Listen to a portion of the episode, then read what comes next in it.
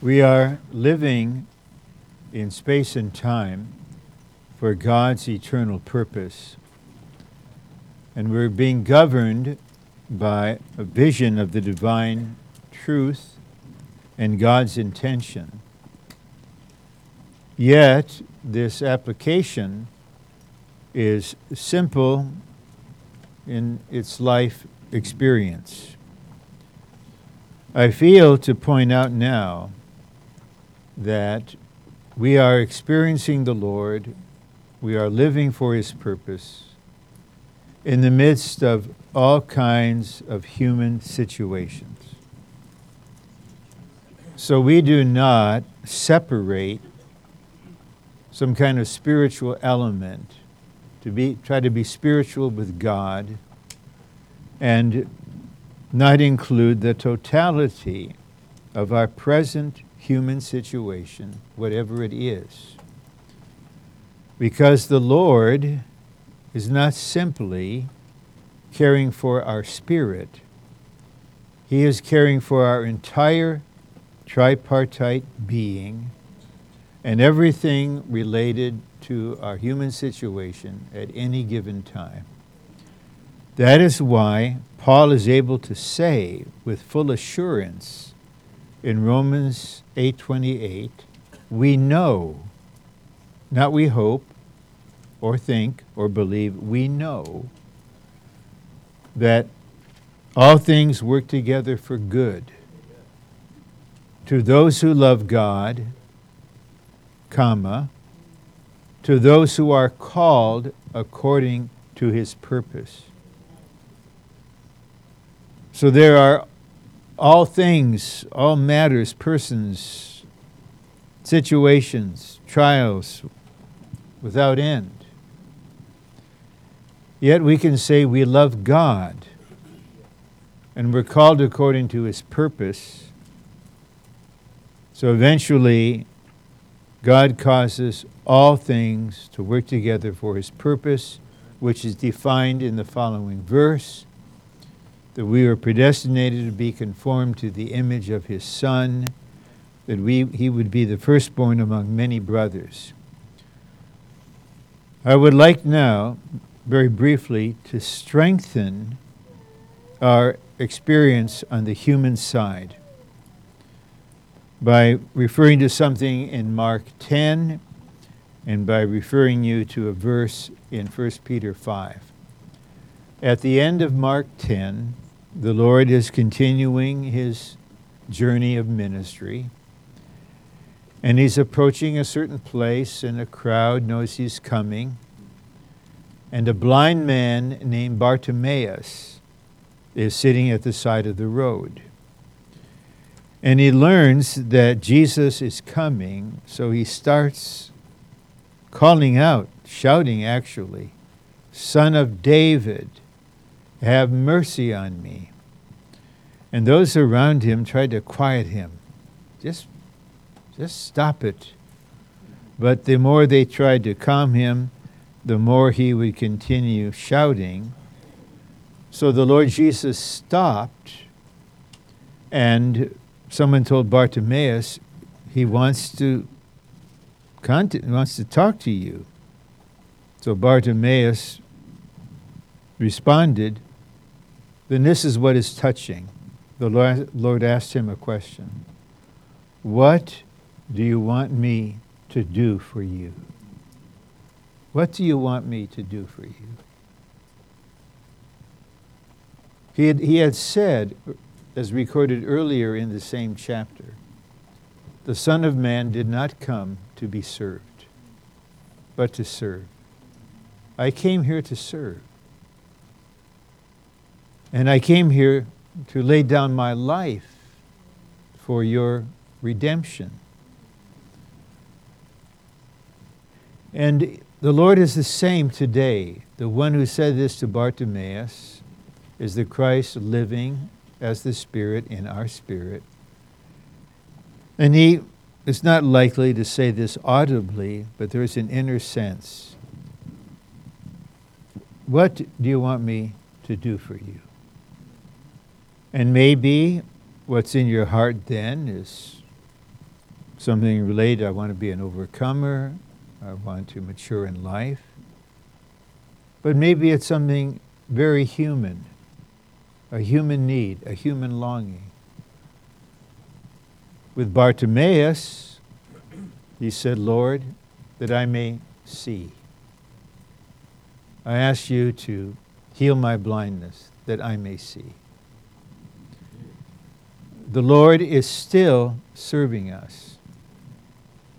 Brother Nee has a wonderful message on this. The Lord serving in his earthly ministry is serving us now. He's our high priest praying for us, he's ministering to us. Then, according to the record in Luke chapter 12, there's a description of the feast in the kingdom. And the overcomers are there reclining at table. Then the Lord said, The Son of Man will come and gird himself and serve them. And serve them. Can you imagine that? He did this in John 21. Peter taking the lead, not knowing, we don't know what to do. The Lord appears and he's gone. And, come on, I've got to earn a living. I, I, I've got a wife. I've been wandering around all this time. I'm going fishing. We're going with you. You know the story all night, no fish. The Lord appears early in the morning. I don't know if he says this with a smile. Did he ask him, You catching anything? the, the fish are over there.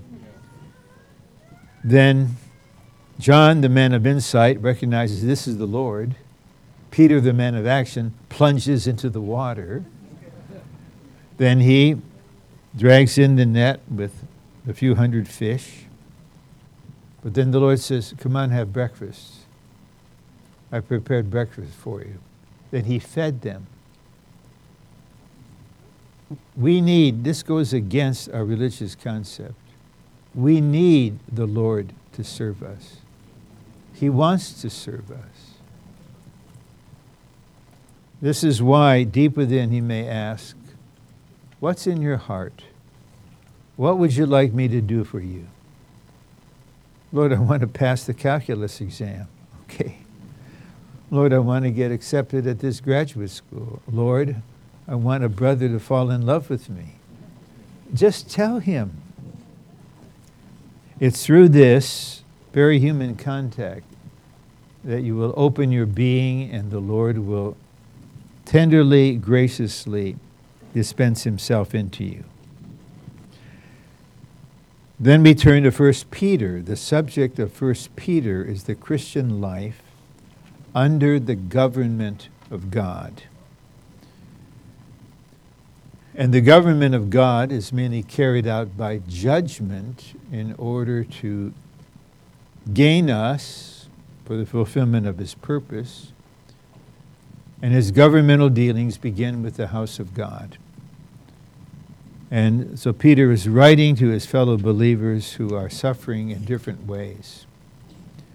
Then in chapter 5, around verse 7, he speaks of casting all your anxieties on him. We may be familiar with that. But this is what he says because it matters to him concerning you. Isn't that touching? It matters to him.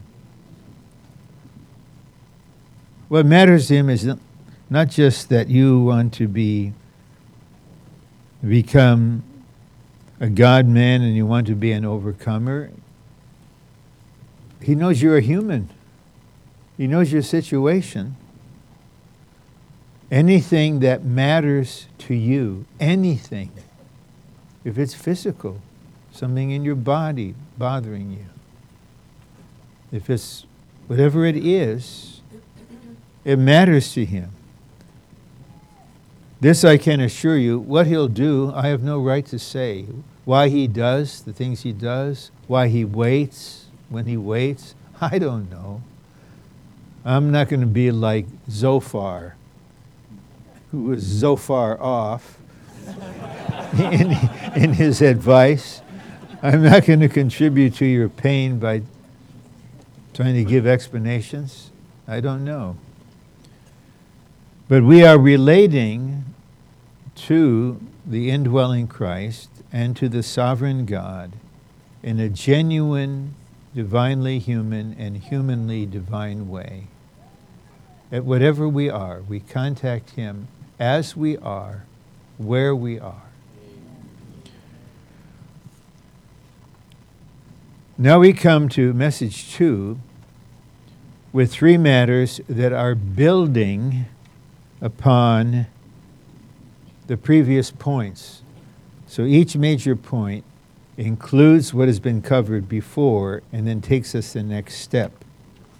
So expressing God, moving with God, and representing God. So, regarding expressing God and representing God, we are now back to Genesis 1. And Genesis 1:26 regarding not the way God created everything, but why he did it. And in Genesis 1:26, let us make man in our image according to our likeness. They will have dominion on the earth.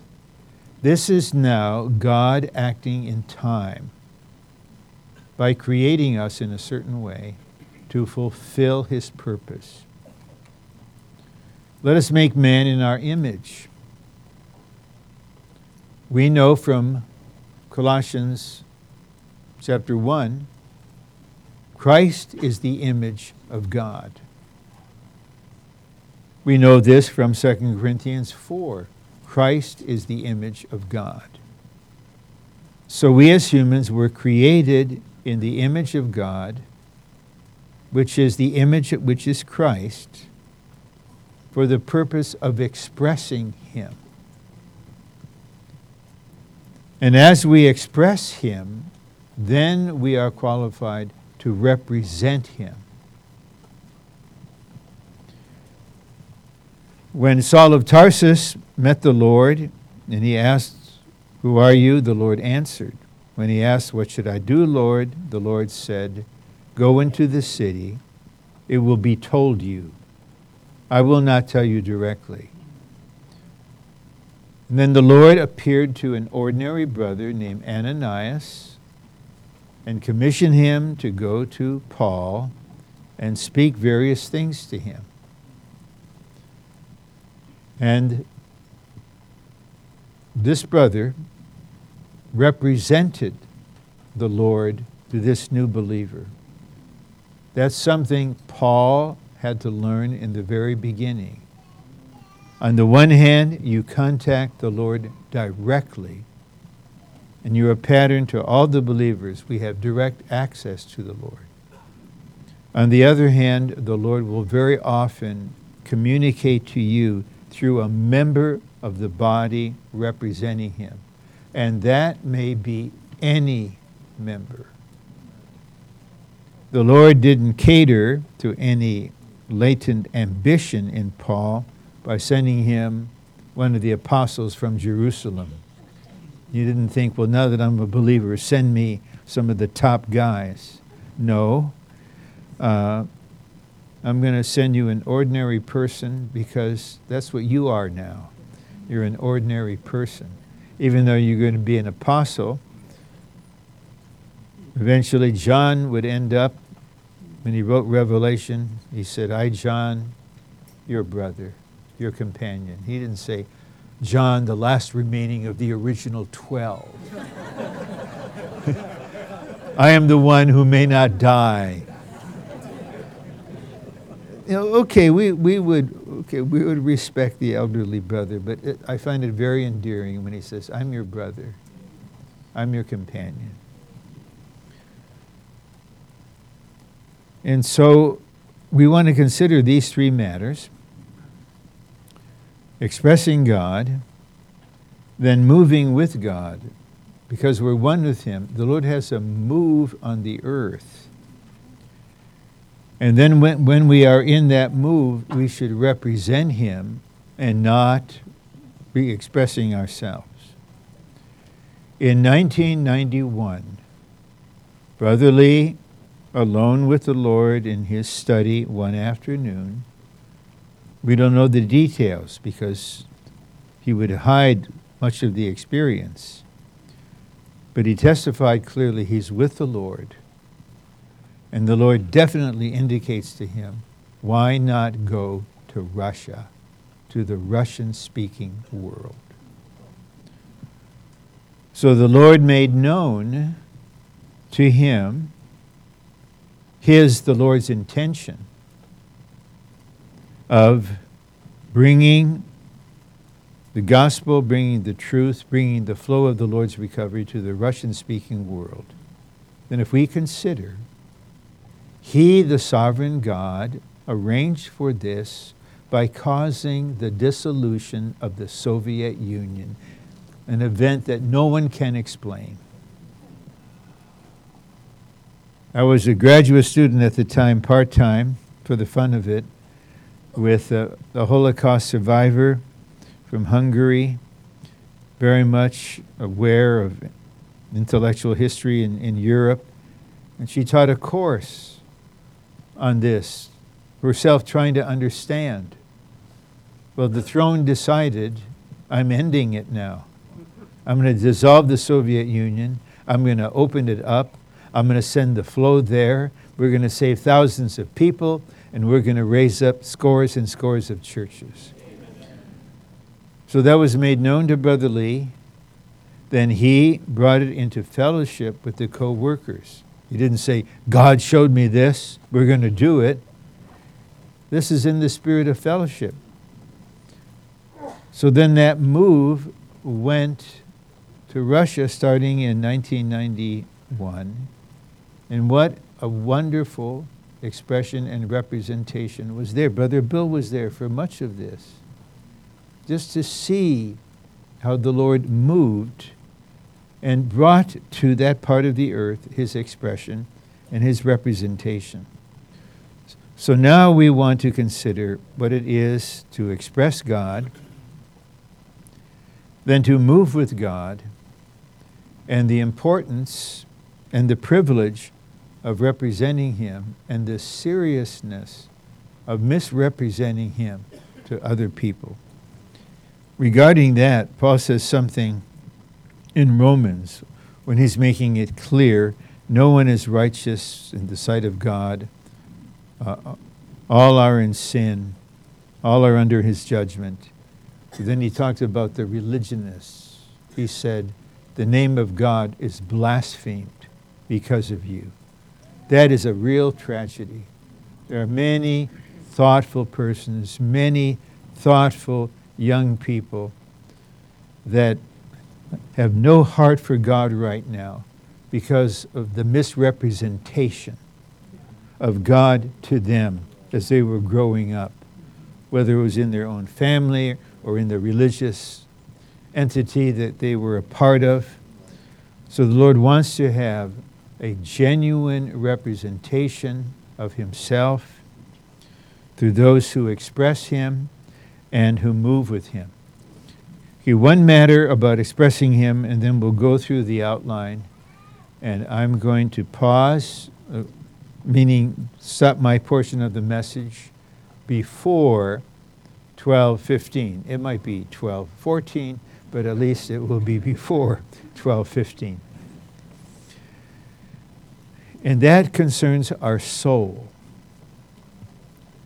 Our spirit is the organ for contacting God, receiving God, containing God, and get ready for digesting God. So, in a sense, our spirit is our spiritual stomach.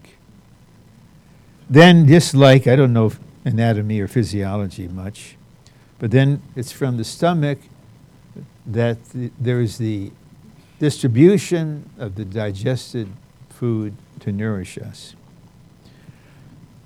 But the soul has two main functions as the soul.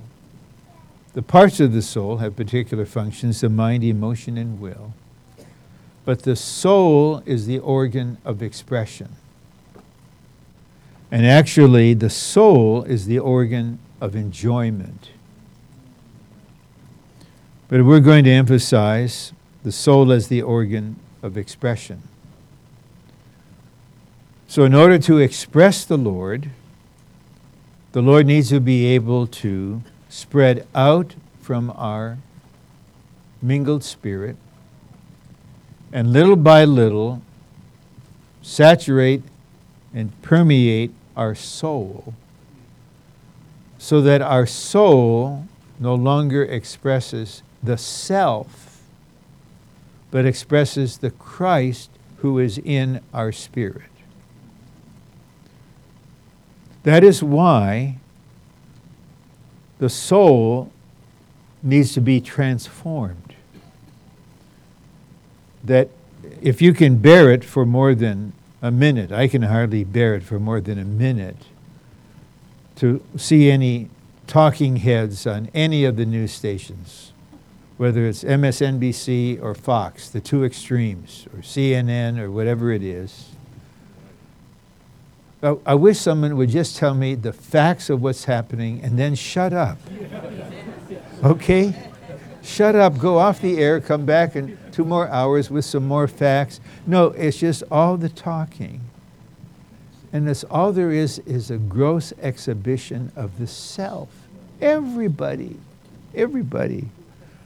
I'm fair and impartiality, condemning everybody the same. Okay? And so the Lord created us to express Him, and what does He see on the earth with these seven billion plus people? Is the, is the self expressing the enemy of God. And it's, to me, sad, and it's a deprivation that so many real believers, wherever they are, and our heart is broad. All whom God have received, we receive wherever you are. You're a child of God. You're regenerated. You're redeemed by the blood of Jesus. Where you meet, that's your decision. That's your decision. We're not going to proselytize you. We're not going to try to twist your arm to get you to meet with us. That's between you and the Lord. But my heart aches to realize that very few preachers, and therefore very few believers in the audience, have heard a clear word regarding the transformation of the soul. Romans 12, that we're being transformed by the renewing of the mind. 2 Corinthians 3:18 with we all with unveiled face are beholding and reflecting the glory of the Lord, are being transformed into the same image from glory to glory. Rather, Christians are taught you're regenerated, and when the Lord comes back, everything's fine. Or when you die, everything's fine. But the truth is, when a believer dies, nothing is fine except your eternal salvation is secure. But after resurrection, the Lord will continue where he left off. You read Matthew 25, the parable of the virgins. And so there's very little clear teaching concerning the need for gradual transformation of the soul. Regeneration is instantaneous.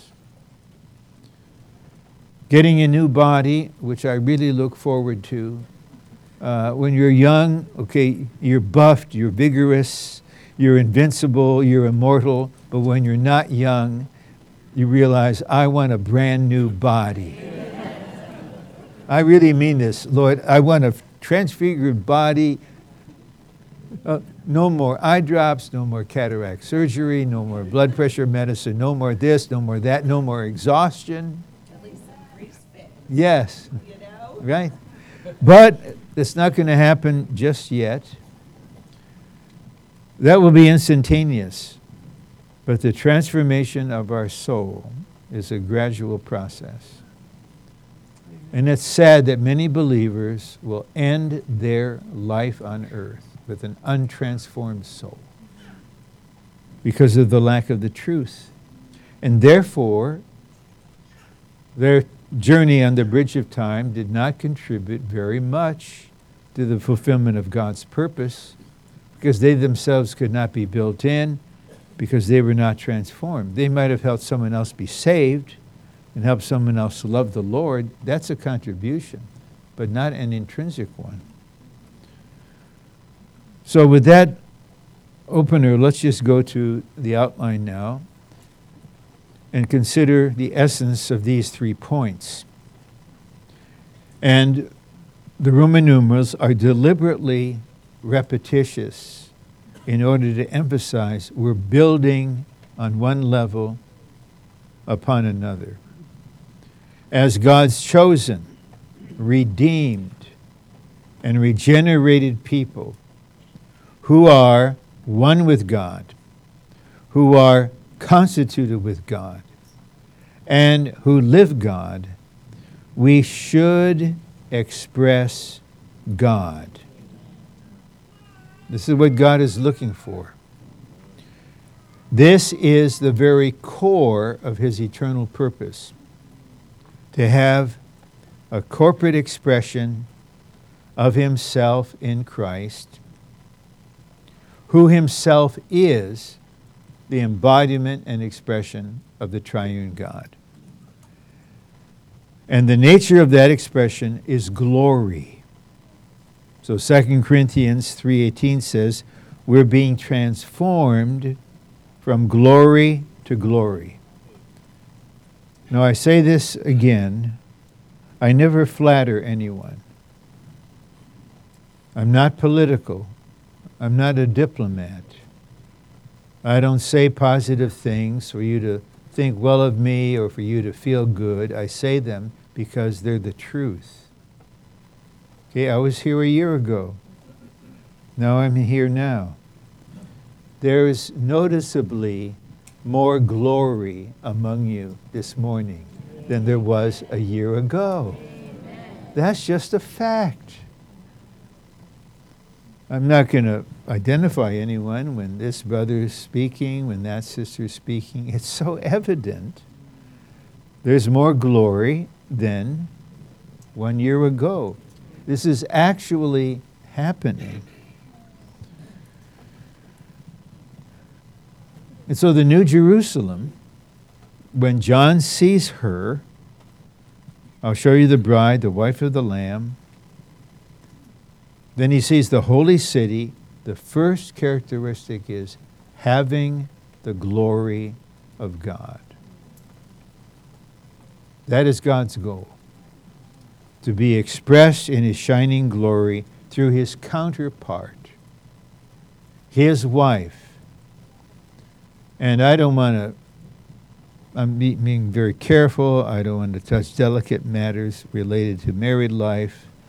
I understand to some extent the feeling in mind of the feminists. I know you have a cause, you have grounds.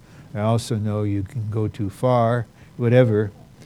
But you have the principle of God's creation that the wife should really be one with the husband, to be together, they're an expression. This is the way God meant it to be. So the husband should take the lead to express the Lord, and the wife, who's one with the husband in the Lord, expresses the Lord as expressed in him.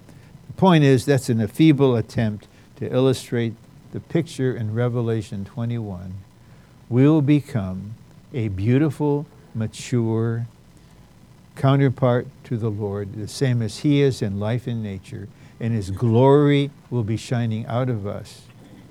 When we are in the new heaven and the new earth, ruling over the nations on the new earth, when those people, the human beings now living as God originally created human beings, when they see us, they will see God. When they see us, they will see the glory of God. This is what God is after. This is the expression. Now, the subpoints. God's eternal purpose is to work Himself into us as our life so that we may express Him. So that. He doesn't want to be confined to our spirit. He wants to spread out from our spirit to saturate our soul, the organ of expression. So, on the positive side, the element of Christ in our soul needs to increase. We could say on the negative side, what is in us that replaces Christ has to be terminated by the cross. Because we want Christ Himself living in our spirit to be expressed through our soul. And when there are increased numbers of believers who are one in the triune God, then this expression becomes corporate. That's why Paul can end the prayer in Ephesians chapter 3, where he's praying for Christ to make his home in us. He says, Unto him be glory in the church. And the genuine local churches are the only place, the unique place on earth where God is glorified. Everywhere else, there's the mixture. And what I'm about to say, I, I, I know quite well from my own history and the Lord's own discipline over decades. The significance of the Lord's word in John 7. He who speaks from himself seeks his own glory. But he who does, then he refers to himself. He is true. He represents God. And so, this is why as we are learning to prophesy on the Lord's Day morning, we're learning increasingly through our speaking, Christ is being expressed. Eventually, people will be astounded. They will see God expressed by these normal human beings. So we're in this process together, okay? It's from glory to glory. First, it was nada, it was nothing. I just exhausted my Spanish vocabulary. so now it's a little glory, a little more glory. Okay, this is just how it goes. And the Lord must have this to a certain extent in actual, practical, local churches on the earth, all over the earth. And then the Lord can rapture the overcomers, they'll become the bride prepared for the wedding day, this corporate person. B, the Lord created man in his image and according to his likeness with the goal that man would be God's duplication for his expression. God's intention and his economy is to dispense himself into us as our life and nature making us the same as He is in life and nature to express Him. To be exact, human beings cannot express God. We have a human life, a human nature. We can only express humanity. That's all. So actually, God is not seeking to be expressed by humanity but to be expressed in and through humanity. This is what he's after. So, as we are being transformed in our soul, then the Lord is able to shine out through our humanity. And that is what becomes so endearing. This is the fulfillment of why we were created seven plus billion human beings on the earth. Who knows why they were created? Who knows what a human being really is? A vessel to contain God, express Him, and represent Him. So now we need to see that to express Him requires that on our part, we enjoy Him by beholding Him. I'd like to make a comment here.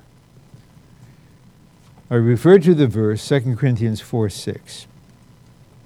Out of the one who said, Out of darkness light shall shine, is the one who shined in our heart to give the light of the knowledge of the glory of God in the face of Jesus Christ. I emphasize the glory of God in the face of Jesus Christ. Now let's go back to 318.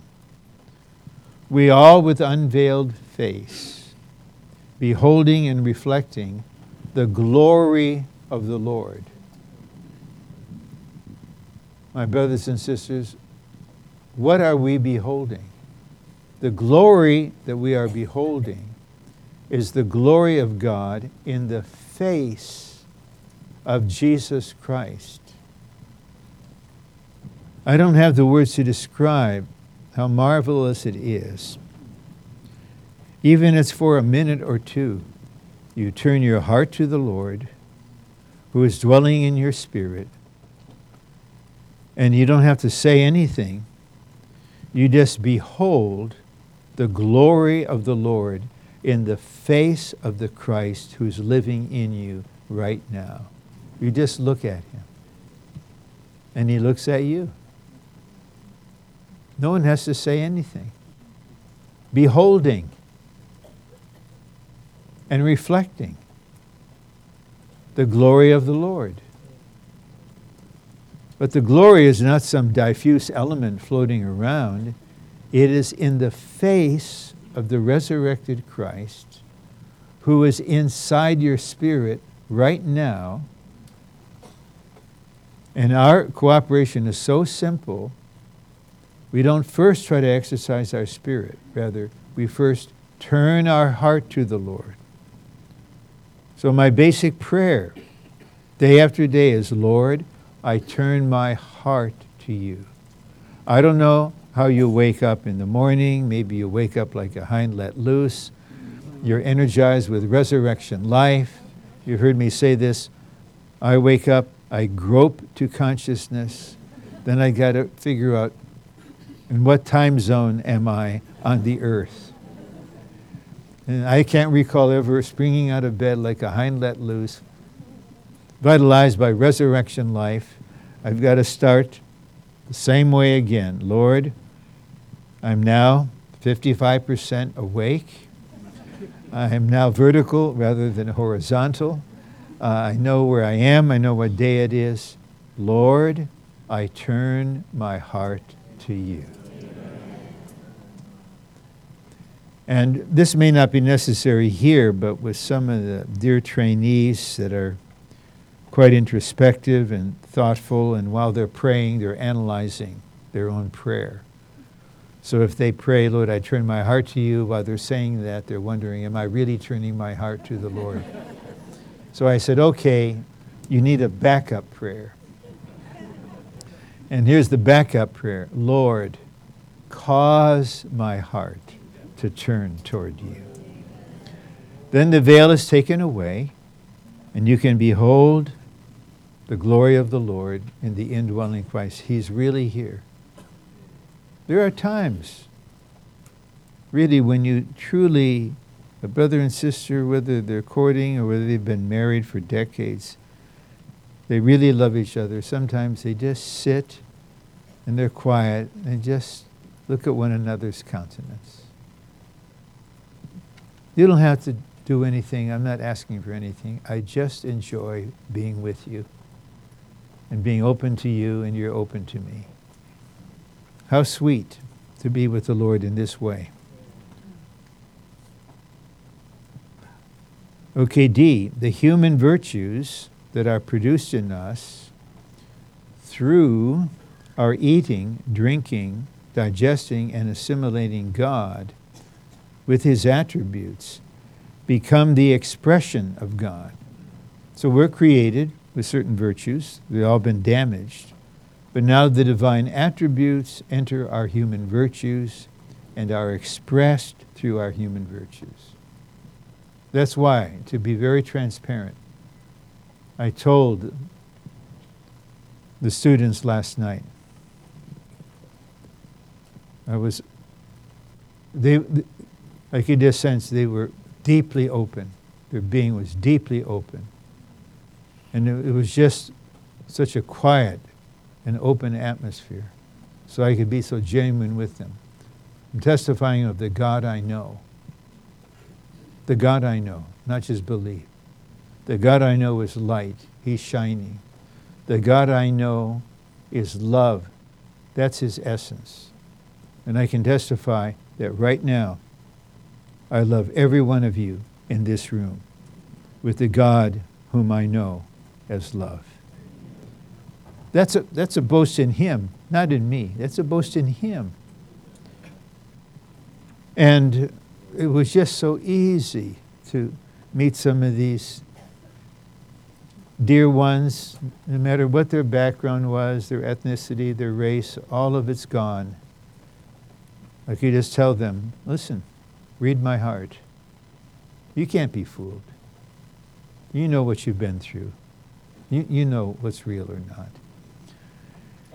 So this is just the Lord working himself into us little by little, expressed through our, the human element. So God is love, but it's expressed through the human virtue of love. So it comes across divinely human and very normal. And it just transcends look, I'm, I'm 60 years older than many of those kids. I'm older than their grandpa. but it didn't, to me, it didn't make any difference. Didn't make any difference. Because if we're touching this one and expressing and representing him both ways. Even they were much younger, the Lord is expressed through them. And they're refreshing me. It's mutual. They didn't realize it, but they were. Yes. And so the application is so simple. You just say, Lord, I open my being to you. Work yourself into me, saturate me, and transform my soul for your corporate expression. And sometimes my best prayers come out while I'm in the shower. It's not a method. I have no idea if that's a, the psycho spiritual effect of water. I don't know. but sometimes I can just pray there, and I just, even when I'm shaving, you know, I've got to be careful that um, I have to take blood thinners, so I don't want to wound myself, but just these sincere prayers, Lord, today, today, grow in me today. Lord, please give me a day's worth of growth in life. And I was visiting in Australia, and one brother asked me sincerely, What is a day's worth of growth in life? I said, I, I don't know. I have no idea. I just know that's how it happens. That's how it happens. So, what do you think if you open to the Lord and say, Lord, I want you to transform me? Do you think he's going to say, think you'll say, No, I want you to stay just like you are. No, he'll never do that.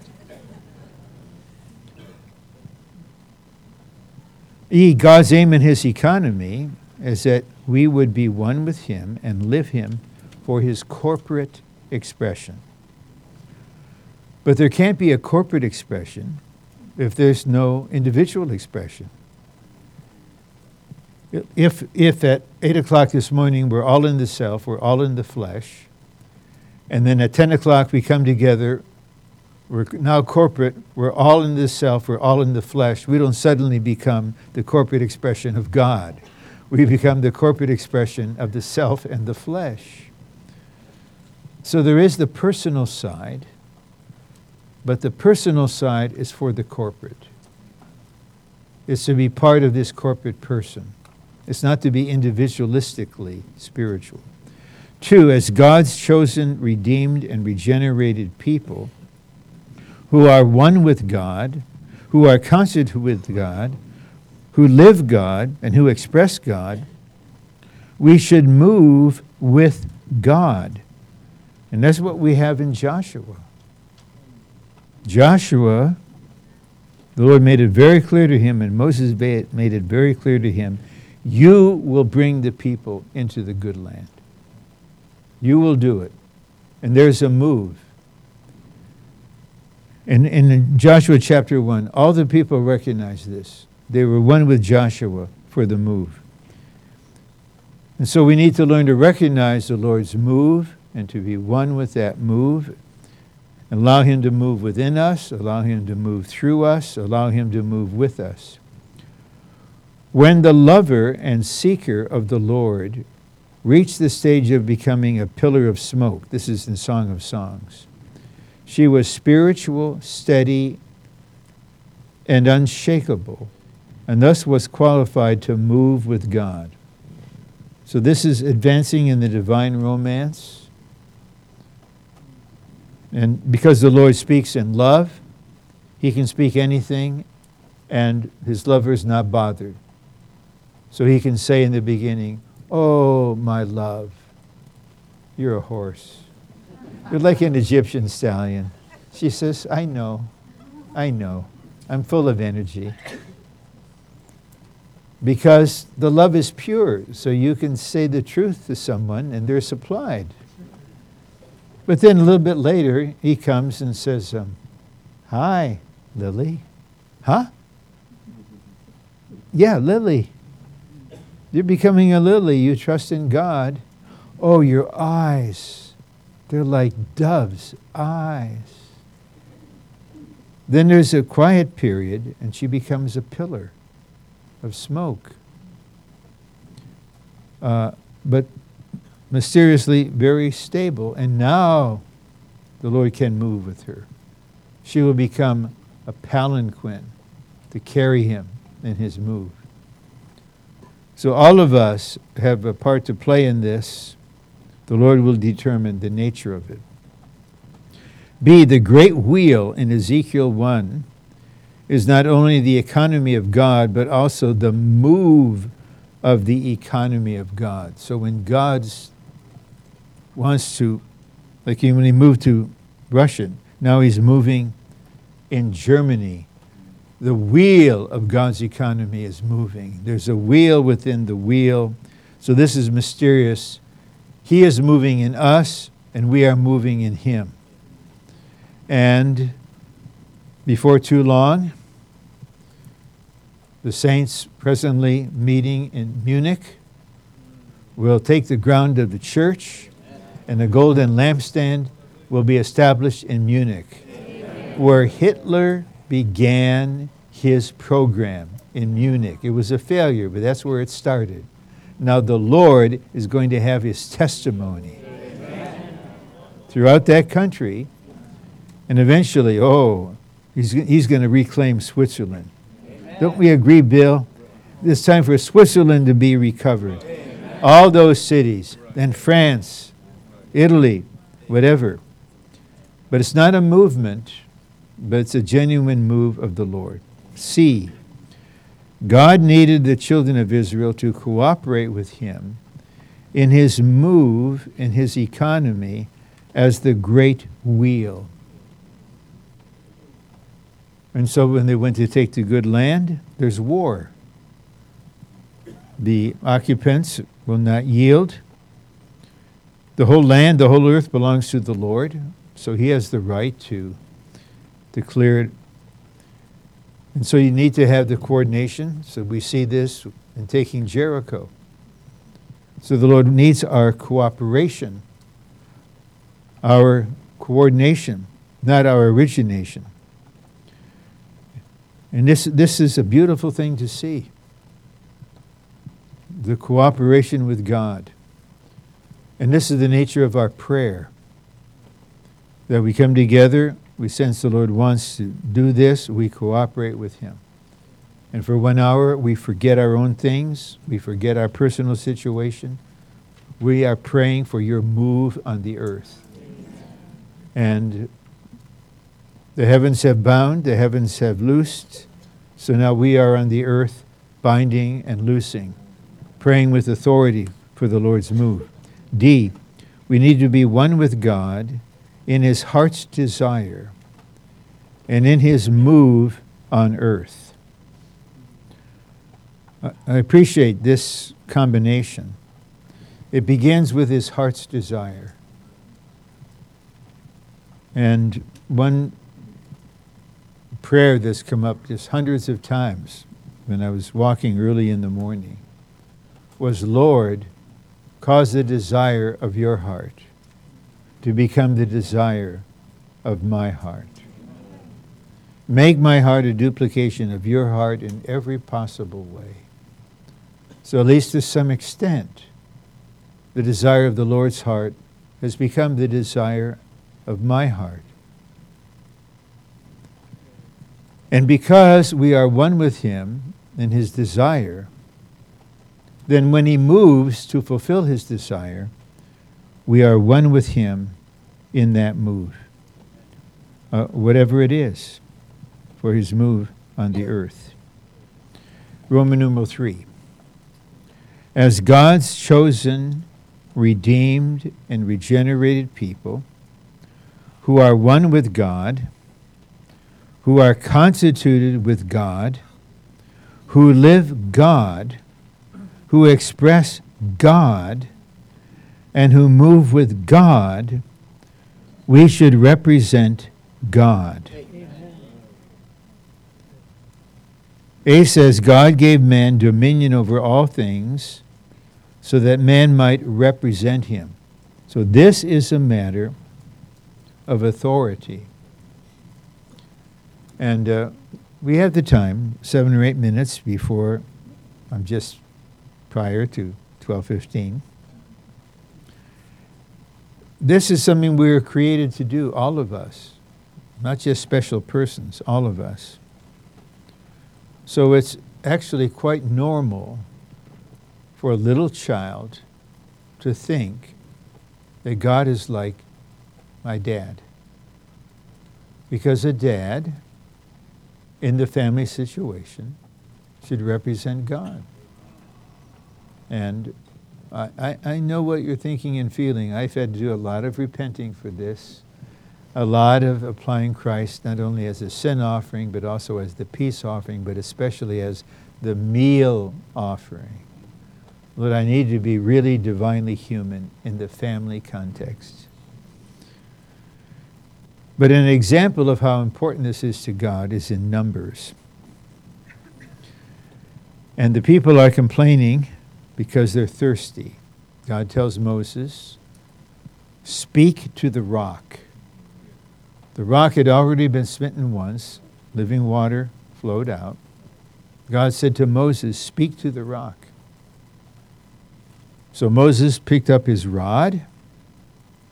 He said, You rebels. Then he struck the rock, and the water flowed.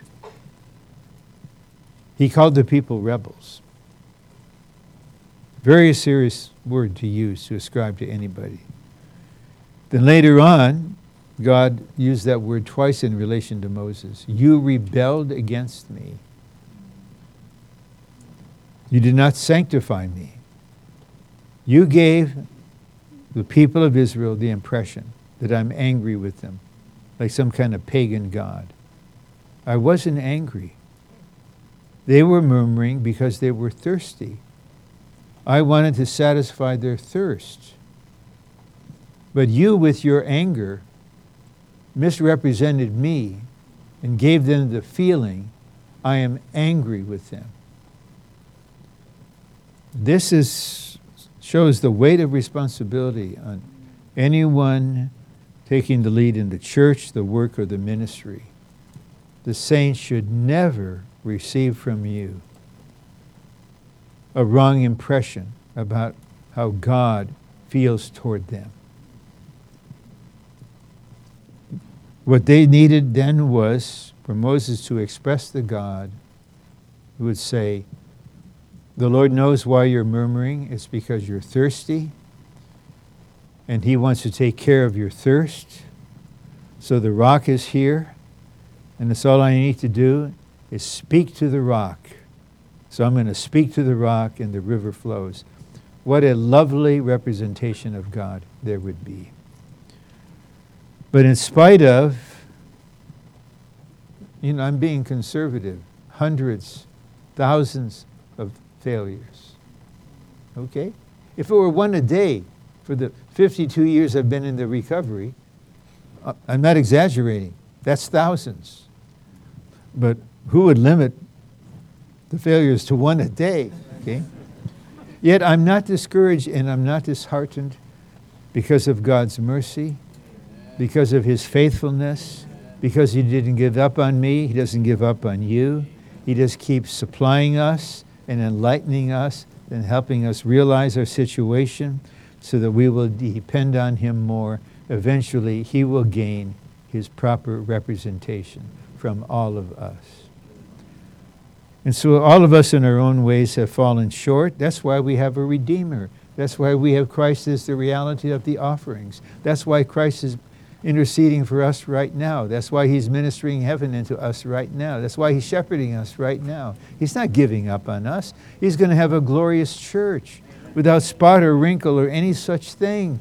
That's going to include all of us. So we have to see this point, but not in a way that the enemy will use it to bring us into despair. No.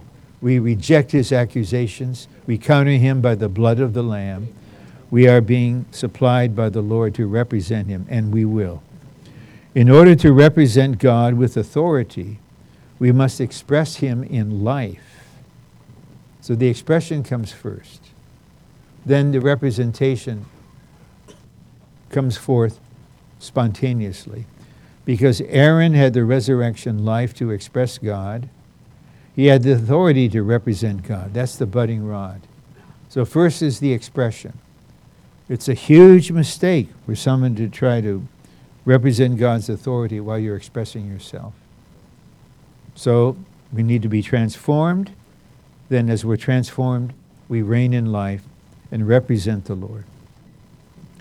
See, the proper way to work for God is to represent God. And so the Lord covered, because this is a positive statement. Brother Lee knew whom to send to the Russian speaking world. They began to go in 1981. My function is different. So I started going in 1998 for another purpose, and it was just so clear that all these faithful brothers, they truly represented the Lord to the Russian speaking people.